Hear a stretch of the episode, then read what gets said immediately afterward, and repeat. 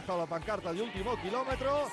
Cinco horas encima de la bicicleta va a llegar antes, bastante antes de las 5 de la tarde, aquí a África y ahí exprimiéndose al mil por mil Mikel Landa, 400 últimos metros ya, 450 para él, va a bonificar Mikel Landa que va a ser segundo en la general a poco más de cuatro minutos, ahí va a estar la renta en favor de Alberto Contador, lo dicho Carlos, dos de dos para Mikel Landa el domingo y el martes.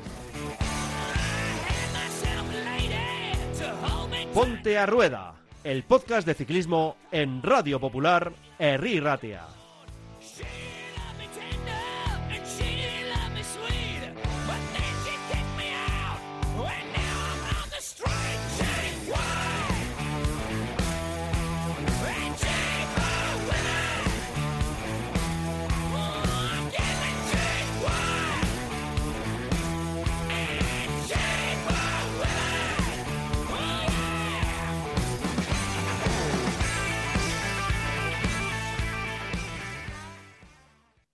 Bienvenidos a Ponte a Rueda, al original, al de toda la vida, al de que están escuchando pues cada mes, como siempre, que sabemos que tenemos ahí un público fiel que está pendiente de nuestra tertulia. Sí, hemos empezado ese formato semanal, ese Ponte a Rueda extra, pero no queríamos perder esta cita más reposada, esta cita más tranquila y esta cita en la que podemos eh, darnos el gustazo, dedicar prácticamente una hora solo a hablar de ciclismo. Y es lo que vamos a hacer en el día de hoy con la grupeta completa y con muchas ganas de hablar de unos mundiales de ciclismo que nos han dejado muchas historias.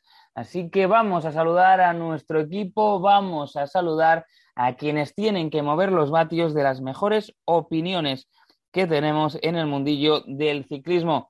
Javier Arrieta, ¿qué tal? Muy buenas, equipo, muy buenas compañeros. Encantado de estar aquí, la grupeta al completo, para hablar de una de una semana de ciclismo que siempre es especial y, que ha dejado momentos épicos. Adrián Golbano, ¿cómo has visto este mundial? ¿Qué sensaciones? ¿Cómo de contento estás? Muy contento, ha estado muy divertido. Y bueno, aquí apurando un poquito el final de temporada, que ya veo que, el equipo ha dejado que me pueda inscribir a, a, una de las últimas carreras de la temporada, ya que estuve ausente en la anterior por decisión técnica, así que contento de volver a estar aquí. Alberto Arrondo, muy buenas, chicos. Pues para tranquilizar a Adrián le diré que, el entrenador de este equipo no es Montparler, ¿eh? o sea que estate tranquilo que vas a seguir teniendo tu, sitio en el equipo. Nada, con ganas de seguir dando pedales con vosotros, somos un equipo fantástico y nada, a ver si llegamos juntos a París. Esperemos conseguirlo, esperemos llegar, bueno, a París, a, a donde toque, a donde nos dejen a final de temporada o incluso a aquellas eh, carreras, ¿no? El Tour de, esos tours que se hacían en China y demás, que nos solían dejar titulares llamativos en la época prepunto Suci, pero lo que nos ocupa es el Mundial y yo os quería proponer tres nombres para este arranque del programa. Este arranque compartimos también con Ponte a Rueda Extra todos los miércoles de 3 a 4 en la emisión habitual de Radio Popular. Y quería empezar hablando, pues para, bueno, seguir lo que también nos apuntaba su Ayuso, eh, hablar de Annemiek van Bleuten, que seguramente si no hubiéramos visto el domingo lo que vimos, sería el gran nombre de este mundial. Javier. Bueno, lo de, lo de Annemiek van Bleuten, hacía tiempo que, había que hablar de ella. Eh, a mí me parece lo que ha hecho eh, digno de, de ganar este, este premio, ¿no? Que llaman el Laureus, ¿no? Que son los premios pues, a los deportistas del año. Yo creo que lo merece ganar eh, este año eh, por prácticamente todas las categorías, menos por la categoría revelación y, quizá la categoría de, de, deportista discapacitado, porque lo que ha hecho este año creo que está a la altura de, de, de muy, muy poquita gente en la historia del deporte. Y ya no hablamos aquí de deporte masculino o femenino, hablo de la historia del deporte. Eh, y lo ha rematado, además, eh, pues llevándose un mundial de ruta para el que para nada era favorita el día de la carrera, porque lo que le sucedió unos días antes en la crono mixta, eh, pues parecía que le descartaba, ¿no? Y, y, le hacía ser peligrosa quizás más como outsider que como la gran rival a batir y que con el codo fisurado y sobre todo la manera en la que gana la carrera, eh, me parece que, que, bueno, refrenda un año inmejorable eh, y que creo que no se va a volver a repetir probablemente nunca. Adrián, si en la carrera del domingo vimos la victoria del más fuerte, que no le hizo prácticamente falta mucho más a Benepool que la fuerza, lo que vimos el sábado en esa carrera femenina es otra cosa, ¿no? Es la inteligencia y el saber ganar una carrera. Sí, yo, creo que al final el ciclismo muchas veces, y hoy en día más, ¿no? Hablando de los vatios, tiene mucho que ver con, la inteligencia, leer bien los momentos de la carrera. Y en ese sentido, Anemic, más allá de la temporada, que como ha dicho Javier, yo, creo que es que es, irrepetible y, creo que merece todos los premios que se le puedan otorgar a una deportista o a un deportista este año. Yo, creo que ese plus de, de, tener una limitación, vamos a decir, como puede ser la, la fisura en el codo, también vamos a decir que desarrolla ciertos instintos que son súper válidos para, para correr, ¿no? Y en este caso yo creo el otro día, sin ser la más fuerte de la carrera, que para mí no, no lo era, y quedó claro en los repechos, sí que fue la más inteligente. Y leyó muy bien cuál podía ser su momento y eligió bien ese momento. Porque a veces lo puedes intuir, lo puedes leer, pero luego hay que tomar la decisión y, lanzarse, ¿no? Incluso te puedo coger el, reflejo de lo que es el, el, final de la plata y el bronce al día siguiente de, de la carrera masculina. Estoy seguro de que los escapados eligieron bien su momento, lo veían, pero faltó algo, ¿no? Esa, esa decisión final de voy a jugarme las medallas, voy a arriesgar un poco. Pues ella, viniendo un poco de, de tapada, entre comillas, por, por la lesión, no, no, por quién era, pues además de elegirlo, se decidió a, tratar de, lanzarse y, buscar esa medalla de oro, que parece fácil, pero muchas veces no es sencillo. Al día siguiente los chicos lo tenían fácil para pelear la plata y el bronce y se demostró que no es sencillo, por mucho que a veces parezca que lo tienes delante de las narices. Y, y quiero darle ese doble mérito, el de ser inteligente, pero además en el momento en el que ve la oportunidad, realmente se lanza por ella, no duda y piensa, no, es que si eh, según llego salto, seguramente me van a coger y entonces mejor no lo hago, ¿no? O, para qué me voy a arriesgar. Y más viniendo de, la temporada que vengo y más estando con, la lesión que, estaba ahí. Para mí son dos cosas que parecen similares, pero, pero son distintas. Y creo que las dos las, hizo a la maravilla. Alberto.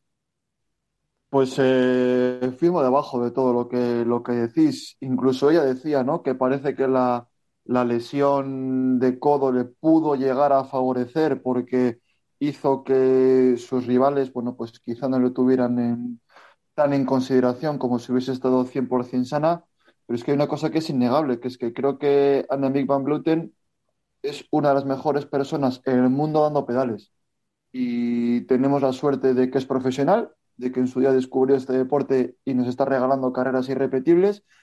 Tenemos la suerte de que corre, creo que es la suerte de que corre en un equipo de aquí y tenemos la mala suerte de que parece que el año que viene va a ser su última temporada, ¿no? Creo que se retiraba en, a finales de 2023, tiene ya 39 años.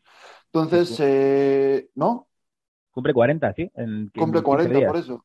Por eso, o sea que se retira al acabar la temporada que viene. Eh, veremos cuál es la, la, última bala de Van Bluten, ¿no? Ya que está en Movistar, pero es una pena porque su último año no va a ser irrepetible, sino su penúltimo año, pero pero desde luego tenemos que quedarnos con, el gusto de haber visto algo que me da que no se va a volver a repetir.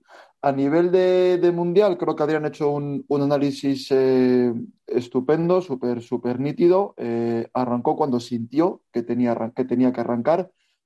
Creo que estaba bien rodeada de, compañeras que, le pudieron echar un cable en un momento que pudo, que pudo necesitar y que lo que vimos eh, en el Mundial Femenino no lo vamos a volver a ver más. Es decir, esa capacidad de ganar una carrera con esa potencia a finales de septiembre de una corredora que viene de ganar desde febrero, no sé, me parece muy, muy, muy, muy difícil. Ojalá lo volvamos a ver, pero me parece muy difícil de, repetirse. Así que nada, enhorabuena a Nemic, ojalá le den el Laureus y todos los, premios posibles. Y, e insisto, a ver, a ver cuál, cuál va a ser su rendimiento en el último año cuando ya lo ha ganado todo.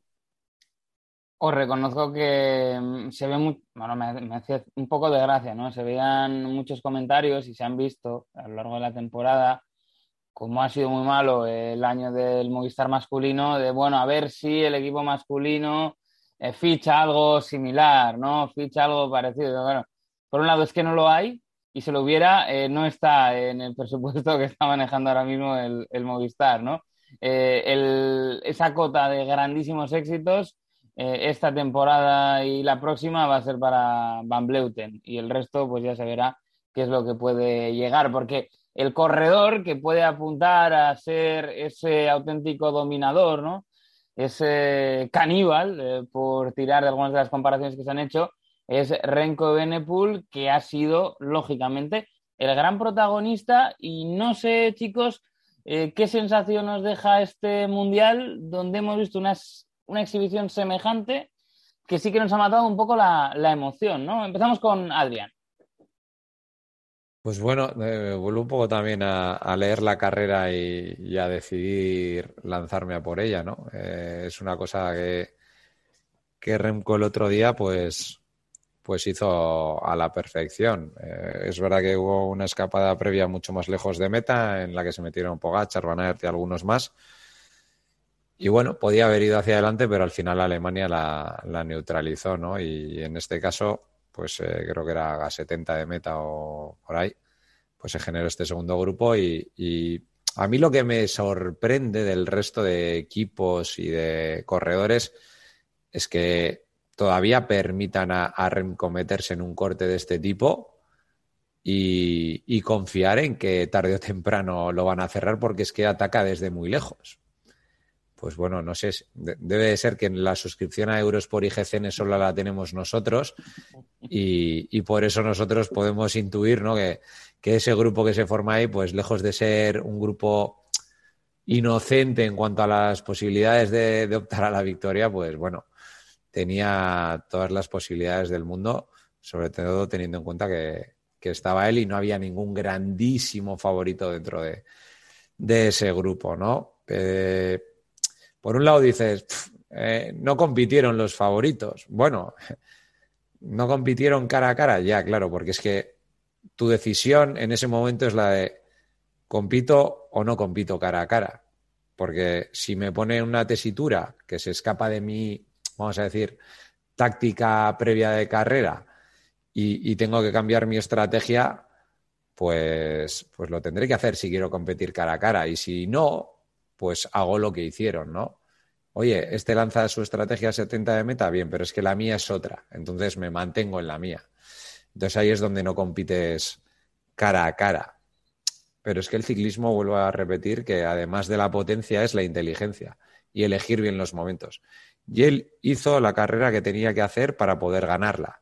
Y los demás lo sabían, pero decidieron a 70 de meta no entrar en ese juego. Por lo tanto, para mí, si tú no eres capaz de competir con alguien que plantea esa estrategia, más allá de duelos individuales eh, en, carretera, es que no eres capaz de estar al nivel del otro. Realmente sí que hay un cara a cara, lo que pasa es que tú lo estás evitando. Y cuando lo evitas es que no lo quieres tener. Y si no lo quieres tener, será porque a lo mejor no quieres salir en la foto después. No lo sé. Javier. Es que hubo uno, hubo, hubo un pequeño momento, no sé si era a falta de 40 o de 35 o de 50 kilómetros, que el grupo perseguidor, es que no, no sé si fue Alemania o, quién, se puso a acelerar. Madua de Francia. A, falta de, tres vueltas. Es mm. que consiguieron recortar un minuto al grupo de Remco. A 59 segundos se quedaron. A, a 59 que, creo que incluso lo hablábamos por el WhatsApp, ¿no? Que es como la, la, barrera psicológica. Cuando, cuando levanta el cartón de la moto y pone 59 sex, dices, hasta aquí, y abres gas. es decir, y, estaban a menos de un minuto y de repente se pararon. Entonces, Remco ganó un mundial con una eh, aplastante superioridad que nos recordaba a cómo, fueron, a cómo fue su arcoiris junior, pero, pero es que hubo un momento en la, en, la carrera que, que, que, no entendí qué sucedió. Te estás acercando, lo has quitado un minuto en una vuelta y Francia paró. De Francia, si os parece, podemos eh, profundizar en el siguiente tramo del, del, programa, porque también es una selección cuya estrategia en fin, eh, daría para analizar largo y tendido eh, todo lo que, lo, que hicieron.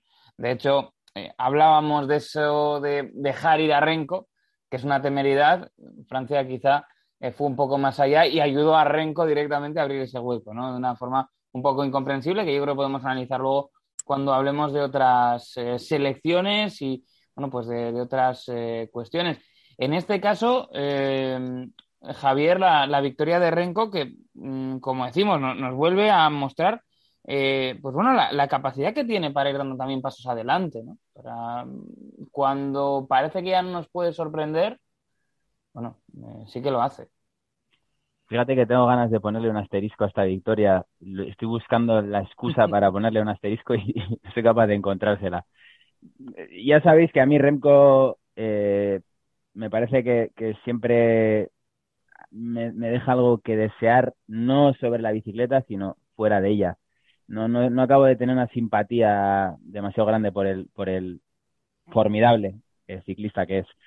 Eh, a mí me parece que es podría calificarse casi de delictivo dejar, dejar que se vaya Remco de Benepoel. Eh, además, con, con 30 tíos que, bueno, había alguno así lustroso tipo Lutsenko, que sabes que puede dar un poquito de batalla y algún otro, pero que, se meta en una escapada de un mundial de 30 con, con otros dos belgas, tres italianos, tres franceses. Es decir, tú ves el, la composición por nacionalidades de la fuga y automáticamente te preguntas quién va a tirar atrás. Porque con tres Italia, con tres Bélgica, eh, con tres Francia, atrás van a decir, estas tres selecciones van a decir, yo adelante ya tengo mi baza. El problema es que la baza que lleva Bélgica es ganadora. La baza que llevan Italia y Francia no es ganadora. En un momento dado alguien piensa, hay que intentar echar esto abajo porque nuestra baza adelante contra Remco no tiene nada que hacer. Y ese es el conato de eh, caza que, sucede, yo creo que a falta de tres vueltas, ¿no? Pero es verdad que es un poco incomprensible cómo, cómo dejan que, que este chaval, que, además es que, es que siempre gana igual, si te fijas en las victorias de Remco en, carreras de un día, son, son paseos militares, eh, con lo cual pues era la crónica de una muerte anunciada y, llama mucho la atención que dejaran que, que, se, que, se me, que se metieran en una escapada, ya no solo por la cantidad de gente, sino por las nacionalidades, insisto, es importante, porque detrás pues estaba Alemania, estaba una, una tal selección española y tal, pero al final eh, poquito. Bueno, y, y Dinamarca igual, ¿no? Dinamarca igual tampoco tenía, tenía mal equipo, leches, que al final vienen con, con, el, verde, vienen con, con Cornelsen, vienen con gente que camina bastante. Sí, sí, yo comparto contigo lo de las selecciones de atrás que en un momento dado decidieron no, no tirar. Es decir, yo no creo que el seleccionador italiano pensara que sus dos chavales en la escapada podían vestirse de arcoiris. Entonces, a partir del momento en que eres consciente de eso, ponte a trabajar atrás, ¿no? Claro, pero es que en el momento mismo en el que se hace la fuga y ya te cogen un minuto un minuto y pico, si ves que va Remco y, tu, y tus caballos ninguno lo ves ganador versus Remco, automáticamente tienes que cambiar. No, puedes dejar que, que, otro coja la responsabilidad. Si tú crees que tienes un caballo ganador en el pelotón, tienes que coger tú la responsabilidad. Y es lo que tendría que haber hecho Francia, que no olvidemos que hizo segundo después, con un tal Christophe Laporte, si metes a Christophe Laporte en la escapada, me callo. Y si eres Italia y metes a, a Mateo Trentin, me callo. Pero que llevas a Lorenzo Rota y, y, a Bardet, que es un gran corredor, pero que no es un circuito para nada, es para él. Entonces, creo que ahí hay un, fallo claro. Y otra cosa que yo creo que es importante que comentemos, creo que el ciclismo gana extraordinariamente mucho cuando no llevan pinganillo los corredores. Es otro deporte y es el deporte que yo creo que queremos ver todos. Entonces, bueno, oye, ole porque se siga manteniendo esto de que no lleven eh, pinganillo en, en, las carreras UCI. Que nos hemos acostumbrado también a esta cuestión de es que no sabíamos, es que no teníamos claro, es que intentábamos sin saber, que esto lo hemos escuchado bastante también en los últimos días. Adrián, te veía con ganas de, matizar aquí. Eh, el tema del pinganillo, totalmente de acuerdo. Y de nuevo vuelve a poner en valor la inteligencia y la lectura de, de carreras sobre, sobre los, sobre los vatios, ¿no? Eh, lo que estaba pensando, lo que estaba escuchando tantas veces decir las bazas ganadoras y demás, estoy empezando a pensar que nadie se veía con el caballo ganador respecto a Remco, porque si no, no puedo entender que se dé esta situación, por lo que estás diciendo tú, Javier. O sea, es que no lo puedo entender. Entonces, la única explicación posible es que nadie quisiera de verdad jugarse un cara a cara con, con Remco, porque si no, ¿cómo le dejas salir? Y luego, ¿cómo le dejas irse? Y luego, ¿cómo no paras a la gente?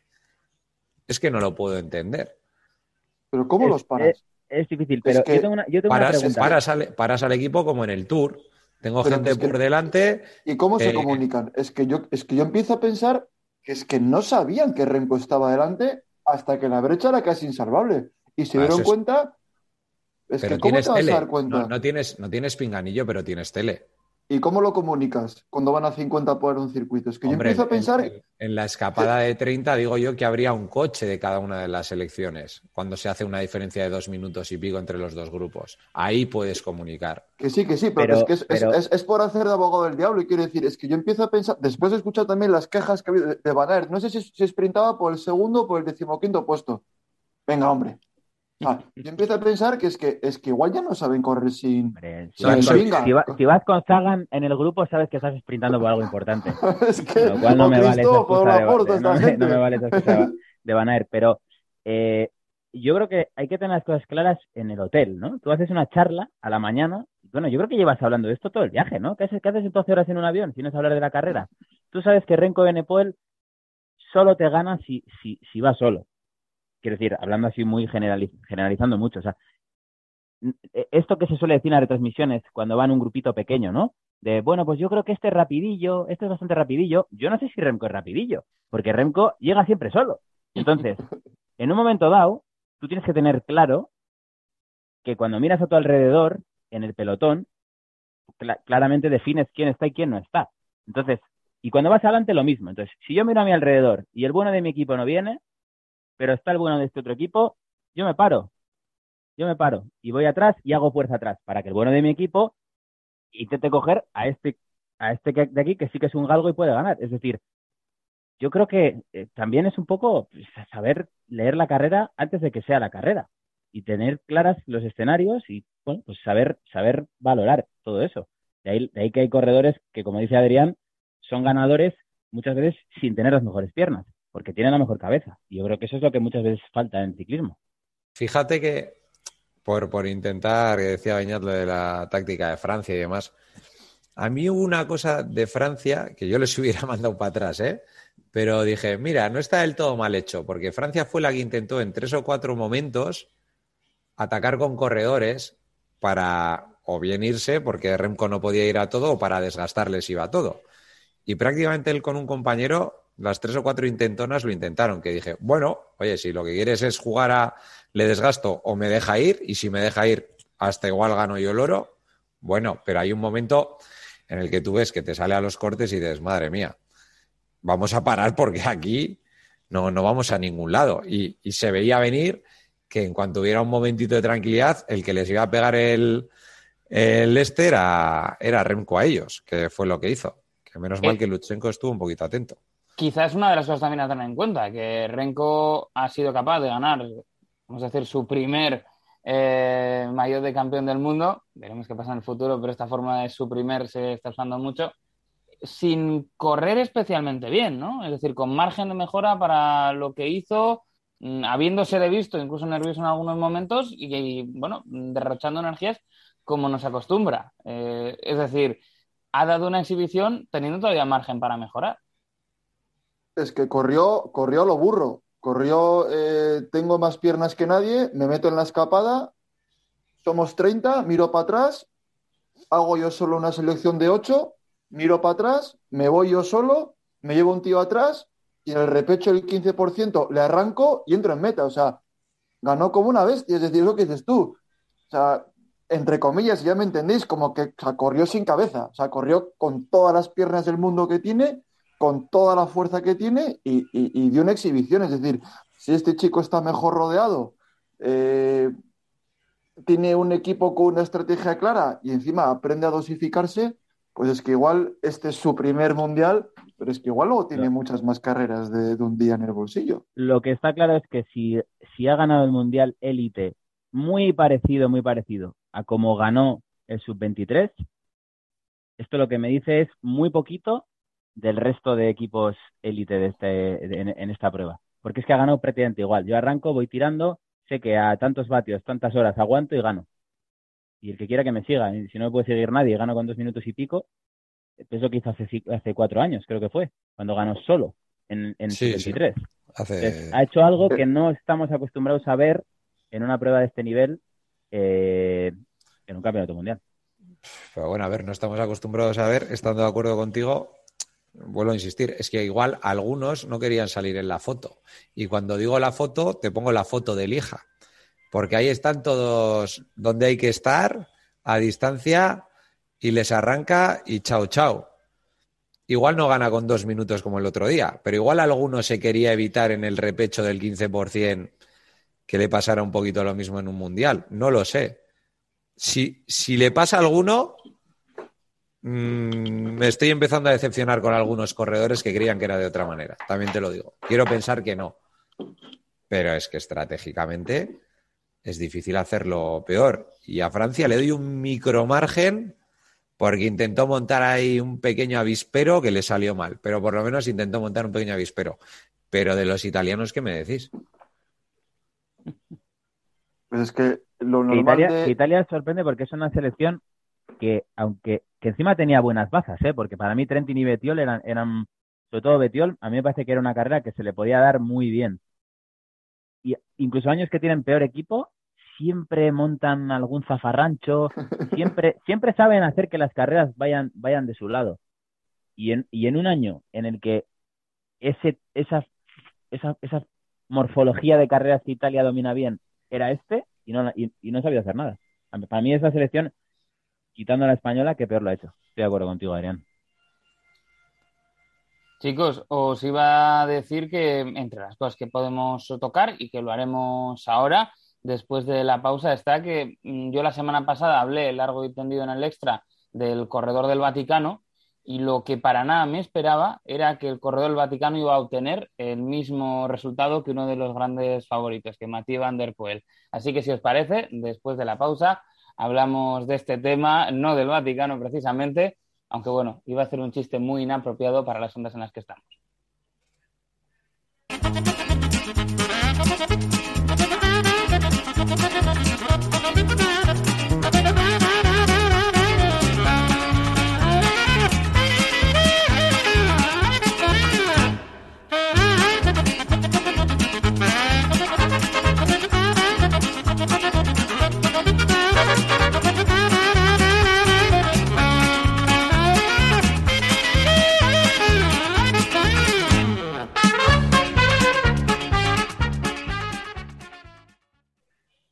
Y vamos a hablar ahora de una de las historias más extrañas que nos ha dejado este mundial, eh, que bueno, pues hizo que muchos pensáramos al conocer la noticia del abandono de Matthew Van Der Poel que había algo eh, que tenía que ver con el físico, que podía tener que ver con una caída y que después fuimos conociendo una historia que, bueno, pues resumiéndola muy rápidamente para los que no se hayan enterado, dos adolescentes andaban jugueteando con las puertas, tocando, esta cosa de molestar un poco a los vecinos del hotel y en una de esas eh, Van der Poel, que necesitaba ya descansar para prepararse para la carrera del día siguiente, pues salió cabreado con el resultado de que los padres de las chavalas llamaron a la policía y pasó la noche en el calabozo sin poder descansar y por eso aguantó solo 35 kilómetros. Eh, en un deporte hiperprofesionalizado, Alberto, ¿cómo es que siguen pasando cosas tan extrañas como esta? Pues porque, porque el mundo es imprevisible y el ciclismo ni te cuento y el alto rendimiento en general, pues eh, lo que todos sabemos. Yo pensaba que, que desde Cipollini no había corredores que dormían en la noche anterior de una gran cita acompañados, pero parece ser que, que sí, ¿no? A mí, bueno, me parece, me parece una situación totalmente fuera de tono, eh, fuera de lugar, eh, denota una, una ausencia de, de profesionalidad mayúscula y, y, las declaraciones que han ido saliendo después eh, dentro del seno de la, de la selección hace que nos demos cuenta que el, que el ambiente no es el mejor, ¿no? Es decir, parece que el cuarto piso del hotel estaba reservado para la selección holandesa y es donde están durmiendo todos. Resulta que los compañeros no sabían que, que Van der Poel está en el noveno piso con, con su novia y, y, luego aparecen estas chicas que saben dónde está durmiendo él. O sea, bueno, es, es, es, es caos, pero en el fondo es, es un drama porque, porque nos, perdimos, nos perdimos un buen mundial. Creo que con Van der Poel, habiendo dormido nueve horas y las piernas al, al llano, creo que habremos visto un mundial diferente. Por fijarnos un poquito en la historia, eh, se dice que bueno, que Van der Poel llega además más tarde que el resto de la selección, que se le asigna la habitación con, con Jan Mas, eh, y que bueno, pues como necesitaba descansar más para adaptar el cuerpo, y como dicen que si tenía algunos síntomas de resfriado, pues dirían, oye, pues lo mejor del resfriado es sudarlo en pecho ajeno o en espalda ajena, y le dijeron, pues vete a dormir eh, con, con tu novia, ¿no? Que es una cosa que también llama bastante la atención, más allá del desenlace de, todo esto. Y sí que parece que queda un poco señalado no solo el carácter del corredor, sino también, Javier, la Federación Holandesa, que no parece que haya llevado las cosas con demasiada profesionalidad. Bueno, está claro que no lo han llevado nada, nada profesionalmente, ni el corredor, ni, ni el equipo, ni, ni, los, ni los gestores del grupo. Eh, bueno, es la casa de Tócame Rock, es, es tan rocambolesco que, cuesta que cuesta hasta entender muy bien. Lo que lo que ha podido suceder en el fondo, ¿no? Y yo al final creo que la gestión del equipo es, muy mala porque no puedes dejar por muy por muy grande que sea eh, tu, corredor líder o, como lo quieras llamar, ¿no? Tu, tu capo del grupo, jamás puedes dejar eh, que se haga ninguna diferencia entre, entre compañeros de selección. Porque porque la palabra compañero eh, reside pues la solidaridad, el compromiso con el equipo, el que el grupo suma más que, la suma de los individuos y, no puedes permitir que eso suceda. Y yo creo que sería una gran decepción que, no tomaran medidas disciplinarias contra Van der Poel eh, de cara a futuras selecciones, etcétera. A mí me parece que hay que dejarle fuera una temporadita de estar con los compañeros por los compañeros, como muestra también de respeto hacia ellos, porque no creo que haya nadie por encima de, del grupo. Y, lo que sí quiero decir es que a mí no me sorprende. Vamos a hablar ya claro de Van der Poel. O sea, este personaje es reincidente.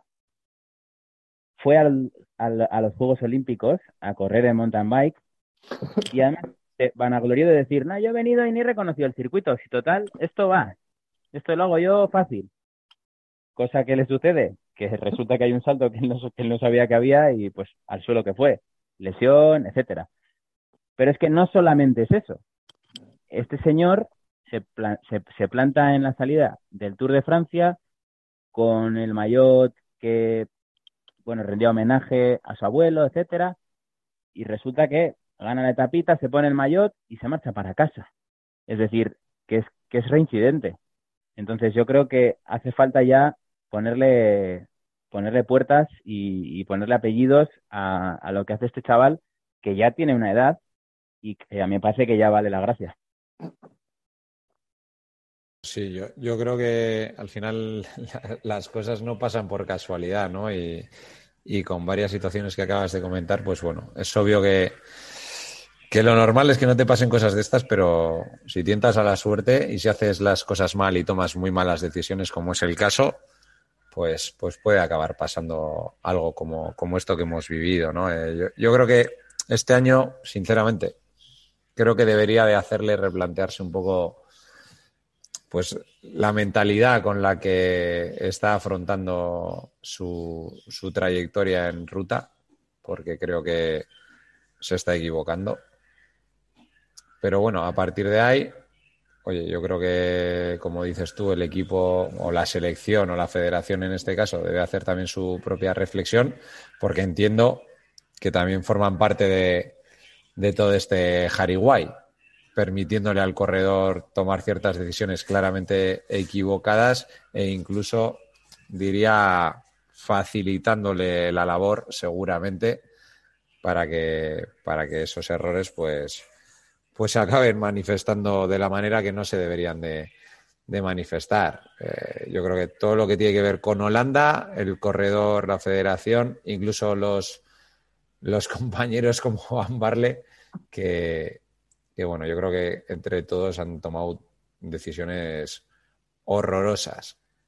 Dicho esto, y sin excusarles para nada a ninguno de ellos, yo, si fuera ellos, mmm, pondría una denuncia a los padres de estas dos chavalas, pero rápidamente. Porque, vamos, yo, yo si llego a hacer eso, no te digo con 14 años o 15, que ya tengo conciencia, eso lo hago con 8 años y, y salgo volando a Bilbao de vuelta de Australia por parte de mis padres. Porque una cosa es una chiquillada y otra cosa es tirarte tres horas, venga y venga y venga. Claro, ¿qué quieres? Que en un momento dado, como hemos visto en el vídeo, no salga el otro como una ave rapaz. Es que, es que encima creo que he leído que ni siquiera es que las empujara y demás, es que del susto que se pegan porque él está esperando detrás de la puerta, la que se debe hacer daño y demás es que se debe caer sola. De, de eso, de, del susto y de, de salir corriendo, ¿no? Entonces, bueno, digo esto porque también me da un poco miedo el, el camino que está tomando la sociedad, ¿no? Lían esta gordísima, perjudican a un profesional que ha tomado evidentemente sus malas decisiones y aquí no pasa nada. El tío va al calabozo y demás y mis padres me defienden. Bueno, pues, pues vale, pues vale. Van der Poel se pierde una carrera, pero es que estas chicas van a formar parte de nuestra sociedad durante bastante tiempo y, y bueno, creo que, que, los padres deberían de optar por otro tipo de, de comportamiento respecto a, a, las, a las chiquilladas, ¿no? Pero bueno, más allá de todo esto, que me río porque me parece gracioso y creo que a nivel profesional a él le debe suponer un punto de inflexión si es que quiere que, que su trayectoria cambie. Me quedo un poco con lo que ha dicho Alberto, ¿no? Que lo peor de todo esto que es, pues que en la carrera perdimos a, a uno de los favoritos que podía haber cambiado ese escenario del que hemos hablado antes, pues seguro que, que hubiera tenido un, un color distinto al, al, que vimos en carrera, ¿eh? no, no porque ganara Rinco o pudiera no ganar si estuviera Van der Poel, sino simplemente porque el hecho de que esté ahí en carrera hubiera hecho que las cosas probablemente hubieran tenido otro desarrollo. Quizás con el mismo final, pero seguramente otro desarrollo. Si Van der Poel nos deja, más allá de este incidente, en muchas ocasiones una sensación de eh, potencial no desarrollado del todo, por lo errático que es su calendario, por todas las cosas que quiere abarcar, no sé si os pasa parecido con eh, Van Aert, en el sentido que es verdad, ha ganado un compañero, con lo cual poco se puede decir, pero cuando al final uno analiza su temporada, ve que ha sido, mm, seguramente por momentos, el mejor ciclista, eh, libra por libra, eh, como pudimos verle quizá en el Tour de Francia, pero yo creo que le faltan triunfos esta temporada de Van Aert y esto es algo que nos comentabas además, Javier, en ese audio que nos dejabas para el extra la semana pasada, que a lo mejor con otro calendario se podía haber, podía haber cerrado un año espectacular. Sí, yo la verdad que para mí era el favorito número uno indiscutible y, y además por mucho eh, de la, para la carrera del domingo.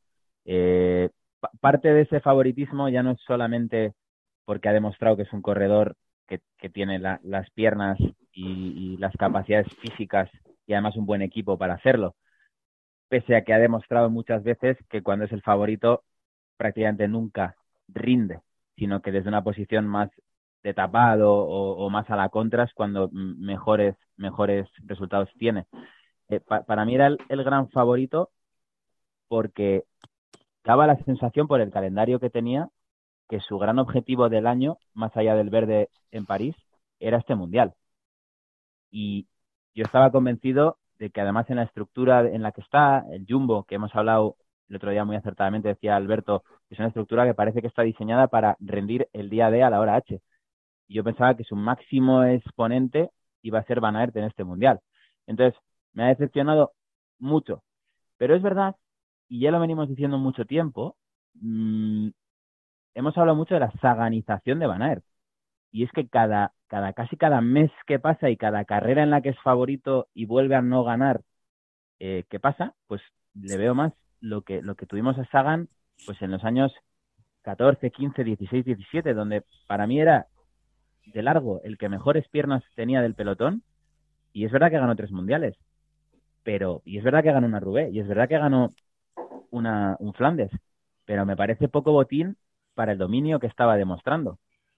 Y me parece que pasa un poco lo mismo con Van ¿no? Entonces, se le está poniendo mucha cara de, segundón y me está empezando a decepcionar un poco eh, porque cuando miremos atrás, creo que todos tendremos la sensación de que ha ganado mucho menos de lo que todos creíamos que iba a ganar. Eh, pero a partir de ahí los paralelismos con, con Van me parecen muy pocos, porque Van Aert me está decepcionando como ciclista un poco, Van der Poel me está decepcionando como persona. Yo creo que... Ay, perdón, Alberto, dale, dale. No, o sea, que entiendo que, que Van Aert, o sea, el nivel de decepción que podemos sentir por el rendimiento de Van Aert es relativo a sus capacidades como ciclista. Es decir, creo que hay que dejar claro que el 99% del pelotón no es capaz de hacer el año que ha hecho Van Aert esta temporada. O sea, entonces, yo estoy de acuerdo el mejor corredor del Tour, por ejemplo. y, es que estaba, estaba justo revisando lo que ha hecho este año, y es que en San Remo hace octavo, en Rubé hace segundo, en Lieja hace tercero, eh, gana etapa en París-Niza, se viste de verde en el Tour de Francia. O sea, el, año que ha hecho no está al alcance del 99,9% de los, de los ciclistas del pelotón. Ahora bien, la decepción es proporcional a su potencial. ¿Se le está poniendo cara de Sagan? Joder, no sé. Sagan tiene cara de segundo y de, de estar un poquito ya eh, pensando en el ocaso de su carrera. Pero Sagan tiene tres arcoíris y siete verdes. O sea, ojalá se le estuviese poniendo cara de Sagan en el sentido de que no creo que llegue a retirarse con el palmarés de, del bono del eslovaco.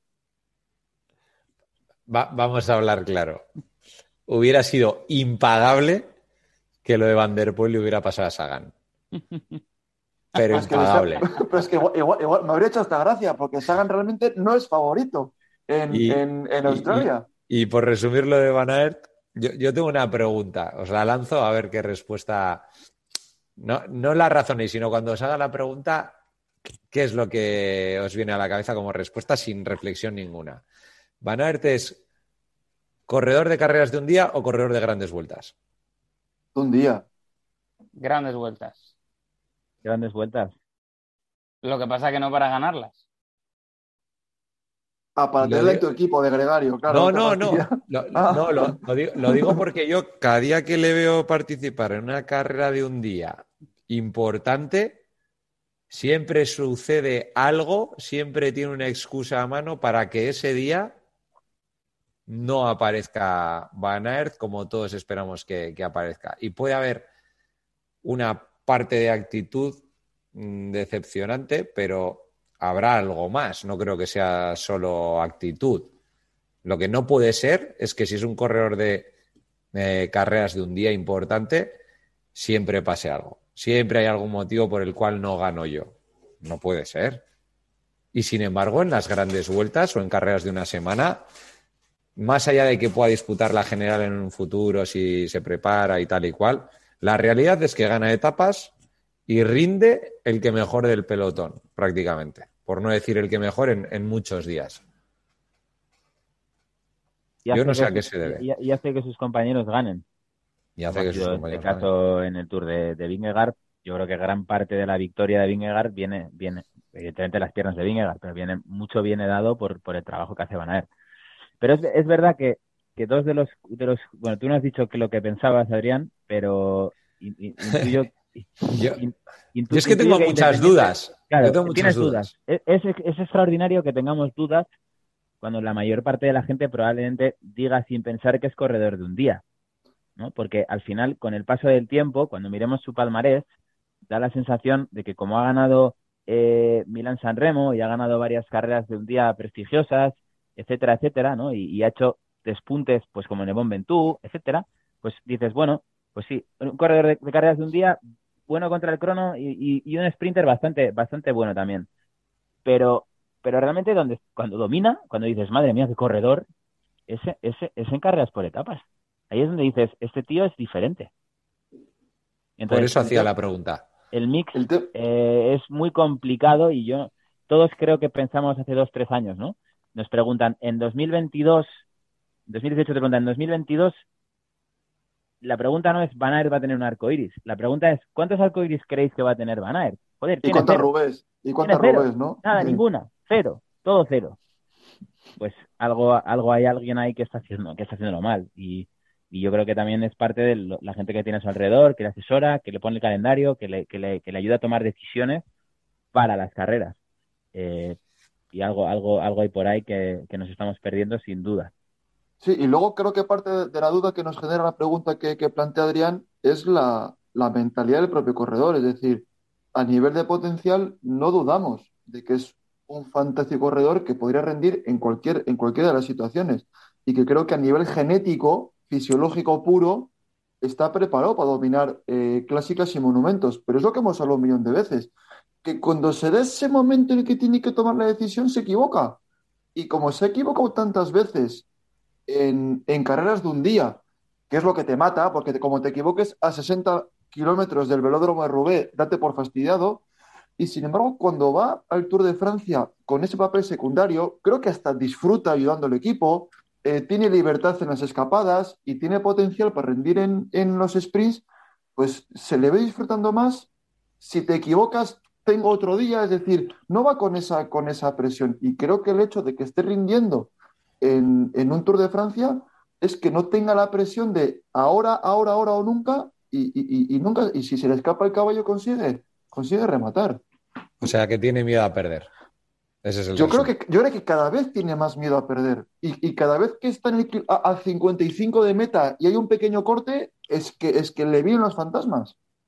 Puede ser, puede ser. Son los mm. fantasmas de Sagan, pero tienes toda la razón. A Sagan le entraron cuando ya tenía tres arcoíris.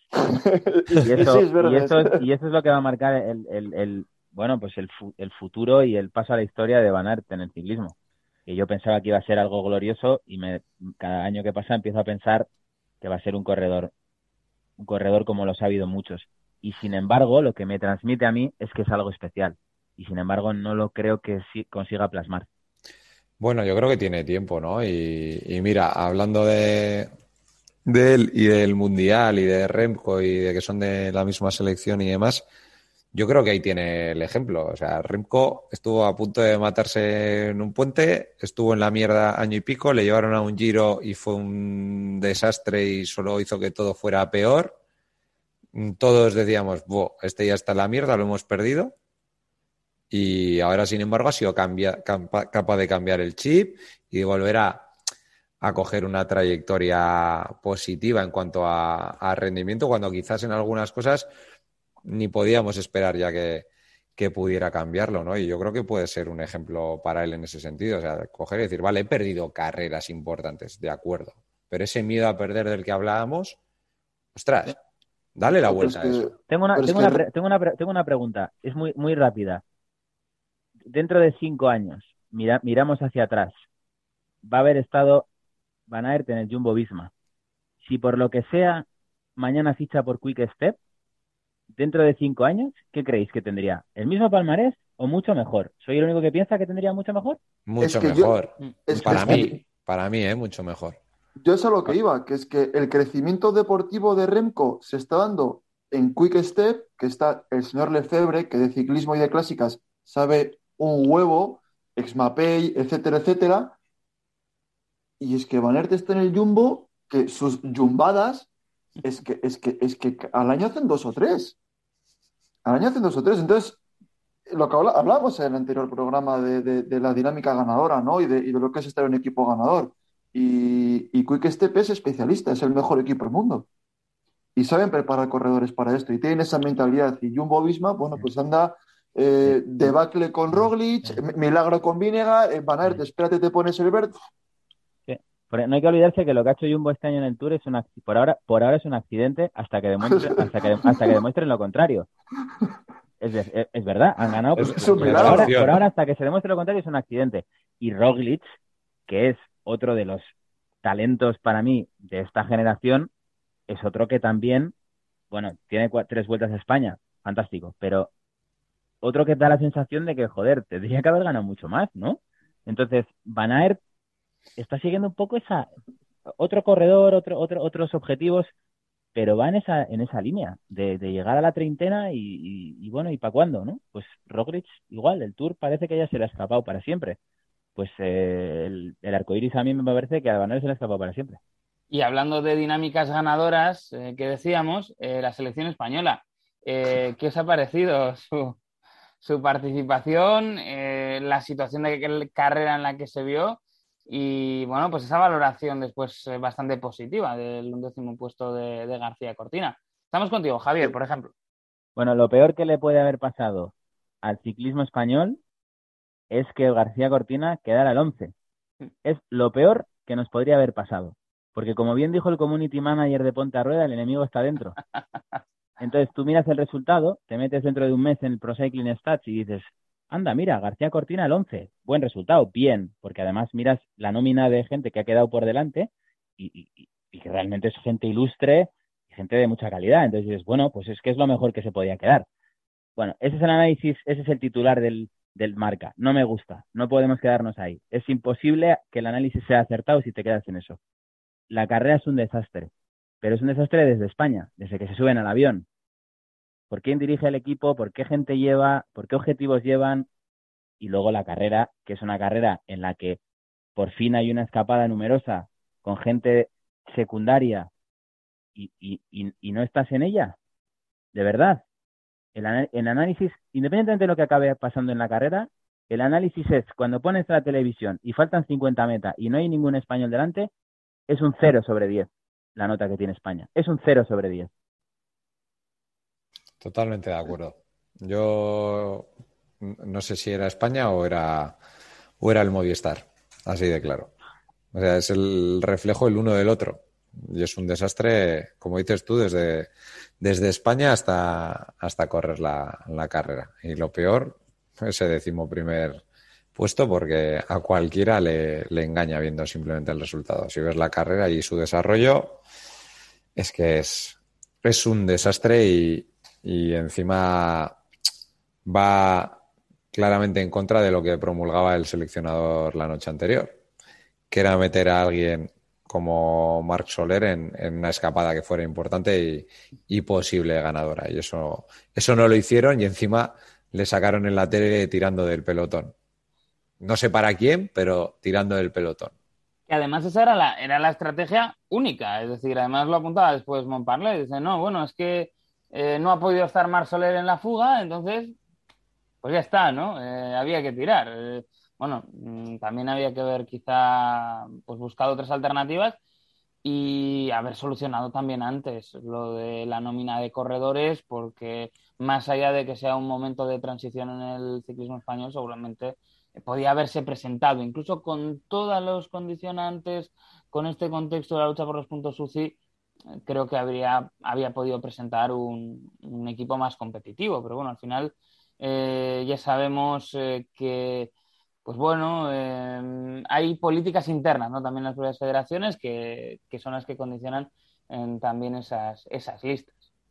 Pero ¿cómo puede ser? Porque yo en esto del deporte de alto rendimiento no creo en las casualidades, que cuando está Montparler de seleccionador, cada año surgen condicionantes para la convocatoria, no es que es que no es que no sé quién no está en su mejor momento, no es que la pelea por los puntos sucios, no es que perdona, perdona, creo que estamos todos de acuerdo en que en España hay un talento con un nivel medio alto, creo que hay corredores buenos para conformar una convocatoria y lo que no puede ser es que te plantes con ocho tíos en el mundial y con todos los respetos, que salvo dos de ellos, es que no son nadie que no son nadie. Es decir, eh, eh, para hacer un poquito el paralelismo con el, con el fútbol, ¿qué, le está pasando a Luis Enrique con la selección? Pues que está llevando a gente que, el público, que el gran público no entiende que los esté llevando. ¿Y por qué Yago Aspas se queda en casa? No, pues esto es igual. Es decir, ¿cómo puede ser que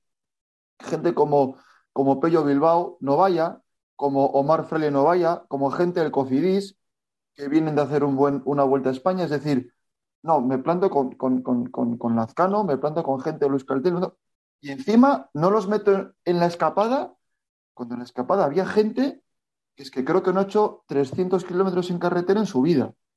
O sea, nacionalidades que no son ni World Tour. Corredores que, como hablabas antes, Beñat, están acostumbrados a hacer vueltas a China, eh, el, Tour de Langkawi y todo esto, y es que estaban delante. O sea, cero no, o sea, creo que es cero y seis convocatorias suspendidas seguidas. Pues, pues ya verás cuando le cesen a Montparler y entre Chente en la selección. Prepárate. Pero, ¿cómo le van a, pero ¿cómo le van a cesar? A cesar, se, ha hecho el mejor tiempo que el, se ha hecho el mismo tiempo que el segundo. ¿Cómo lo van a cesar?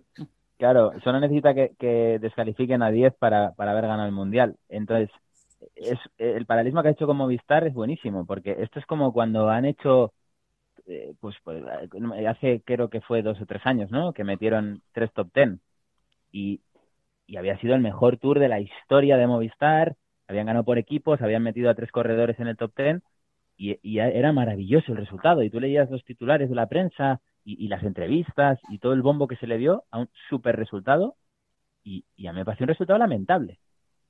Por cómo se ha dado además. Porque, bueno, te puede soportar el paso del tiempo el, el, puestómetro, pero el cómo se ha dado, el que lo ha visto y entiende de esto, se da cuenta de que no vales para mucho. Pues yo creo que se nos ha caído parte de la nómina de invitados, ¿eh? Ya de cara a la temporada hemos dado un poquito de, cera, pero esto está bien y eh, así podemos ofrecernos para hacer un careo y para rebajar las tensiones que hayan podido surgir durante este episodio. Eh, nos quedan apenas unos minutos. No sé si queréis destacar algún nombre más, alguien que se haya quedado en el tintero, para bien o para mal y que, bueno, pues creéis que merece aparecer en este resumen del, Mundial. Empezamos con Alberto. Bueno, pues a mí me apetece hacer un pequeño apunte sobre, sobre Jonas Vinegar, ¿no? Que parece que desde que se subió a lo más alto en París ha estado desaparecido y me ha parecido leer que se incorporaba a la competición ahora, dos meses después, ¿no? En la vuelta, en la vuelta a Croacia. Él ha declarado que es verdad, estaba en, el sur de España. Entonces, él ha declarado que al acabar el Mundial, el Tour de Francia, perdón, lo que sintió fue como una especie como de bombardeo mental. O sea, yo creo que ha asimilado la magnitud de su esfuerzo una vez lo ha, lo ha y esto habla, bueno, pues muy bien de él, que poco a poco está recuperando y habla casi casi mejor de anteriores ganadores del Tour de Francia, de que a pesar de ganar un Tour o de casi ganarlo se plantaban en la vuelta, se plantaban en Lieja, se plantaban en un mundial, es decir, eh, no es llegar, sino, sino mantenerte, ¿no? Eh, entonces, eh, a ver si el bueno de Jonas Vinegar se recupera a nivel mental y físico, pero bueno, todo parece indicar que poco a poco va, quitando la carbonilla. Bueno, yo, yo me, me quiero quedar con, con dos cosas. Una, eh, quién ha completado el podio de, la categoría élite masculina, porque Laporte, Christophe Laporte, vaya corredorazo Christophe Laporte. O sea, hay que poner en valor el corredor que es Christophe Laporte y la temporada que ha hecho, las victorias que ha conseguido, lo que ha trabajado, cuando le han dejado rienda suelta lo que ha conseguido con Jumbo y que ha quedado segundo del Mundial, que si no llega a estar el extraterrestre de Benepoel, lo mismo gana. Y luego Michael Matthews, que es otro que va también no llegará a la altura de Valverde en los mundiales, pero va camino de ser también uno de los que, de los que siempre está ahí, ¿eh? Siempre, yo creo que ha hecho ya varios podios, siempre que va, casi siempre es top ten, eh, corría en casa y a mí es un corredor que me transmite muchísimo, me alegré muchísimo la victoria increíble que tuvo en el, que tuvo en el Tour de Francia. Y lo último, muy rápido, me ha encantado que haya perdido tanto Pogacar este año, porque, porque tengo muchísimas ganas de ver cómo se repone de esto y cómo contraataca. Porque estoy seguro, y le doy este voto de confianza al esloveno, este no se va a quedar en esa, no se va a saganizar. Este va a volver y va a volver con todo. Y tiene el año que viene muchas cuentas pendientes con mucha gente, en carreras de un día y en carreras de tres semanas. Pues yo por mi parte simplemente anticipar un poco lo que viene el, año que viene. No sé si habéis visto el, el circuito pero se parece bastante al, al del europeo que ganó Mateo Trentin. No sé si os acordáis. Pues bueno, va a ir un poquito en, en esa línea. Así que yo creo que hablabas de Matthews, pues bueno, igual, igual te llevas una alegría porque es un circuito que para ese tipo de corredores les va, les va a ir muy bien y, probablemente haya un sprint reducido o un sprint muy, muy amplio. Con lo cual, Laporte, Matthews y corredores de este tipo yo creo que van a tener su oportunidad. Entonces, líder, líder el año que viene, Tolero, García Cortina. Mm, Ninguno. Pues, espero que Ayuso, ¿no? O alguna de estas nuevas perlas que aparezcan, o yo qué sé, o, o, o Jonah Verasturi se sale en el Trek, ¿no? Y lo tenemos ahí en el Mundial, no sabemos. Te- teóricamente debería de ser alguien con punta de velocidad. Pues Teóricamente. ¿eh? El bala, un año más. Comodín del público. Lo contaremos eh, porque vamos a seguir aquí, lógicamente, con toda la temporada y tenemos tiempo también para analizar lo que han sido los últimos meses de ciclismo. Lo haremos en el próximo Ponte a Rueda, chicos. Ha sido un placer charlar con vosotros, Alberto, Javier, Adrián. Y bueno, pues eh, seguimos muy pendientes de lo que suceda, que con esto de los puntos y demás, todavía hay carreras eh, que se van a pelear muchísimo y que nos van a permitir disfrutar de los últimos compases de la temporada ciclista. Es que ricasco, compañeros. Qué ricasco. Ricasco, Beñat. un abrazo, grupeto. Un abrazo.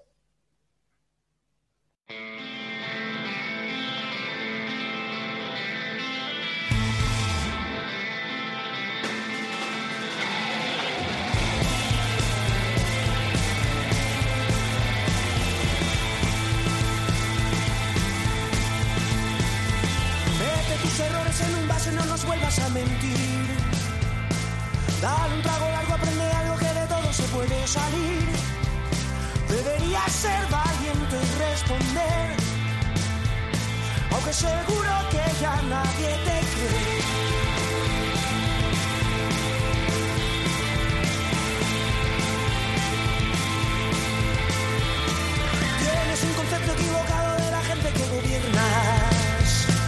crees que cada uno de nosotros no merece tu atención. Deberías dejarte alguna puerta abierta. Pues alguna vez tomamos el control. Oh, no. Nosotros vamos a chillar hasta que sangren tus oídos si no quieres escuchar. Mejor que corras y que no.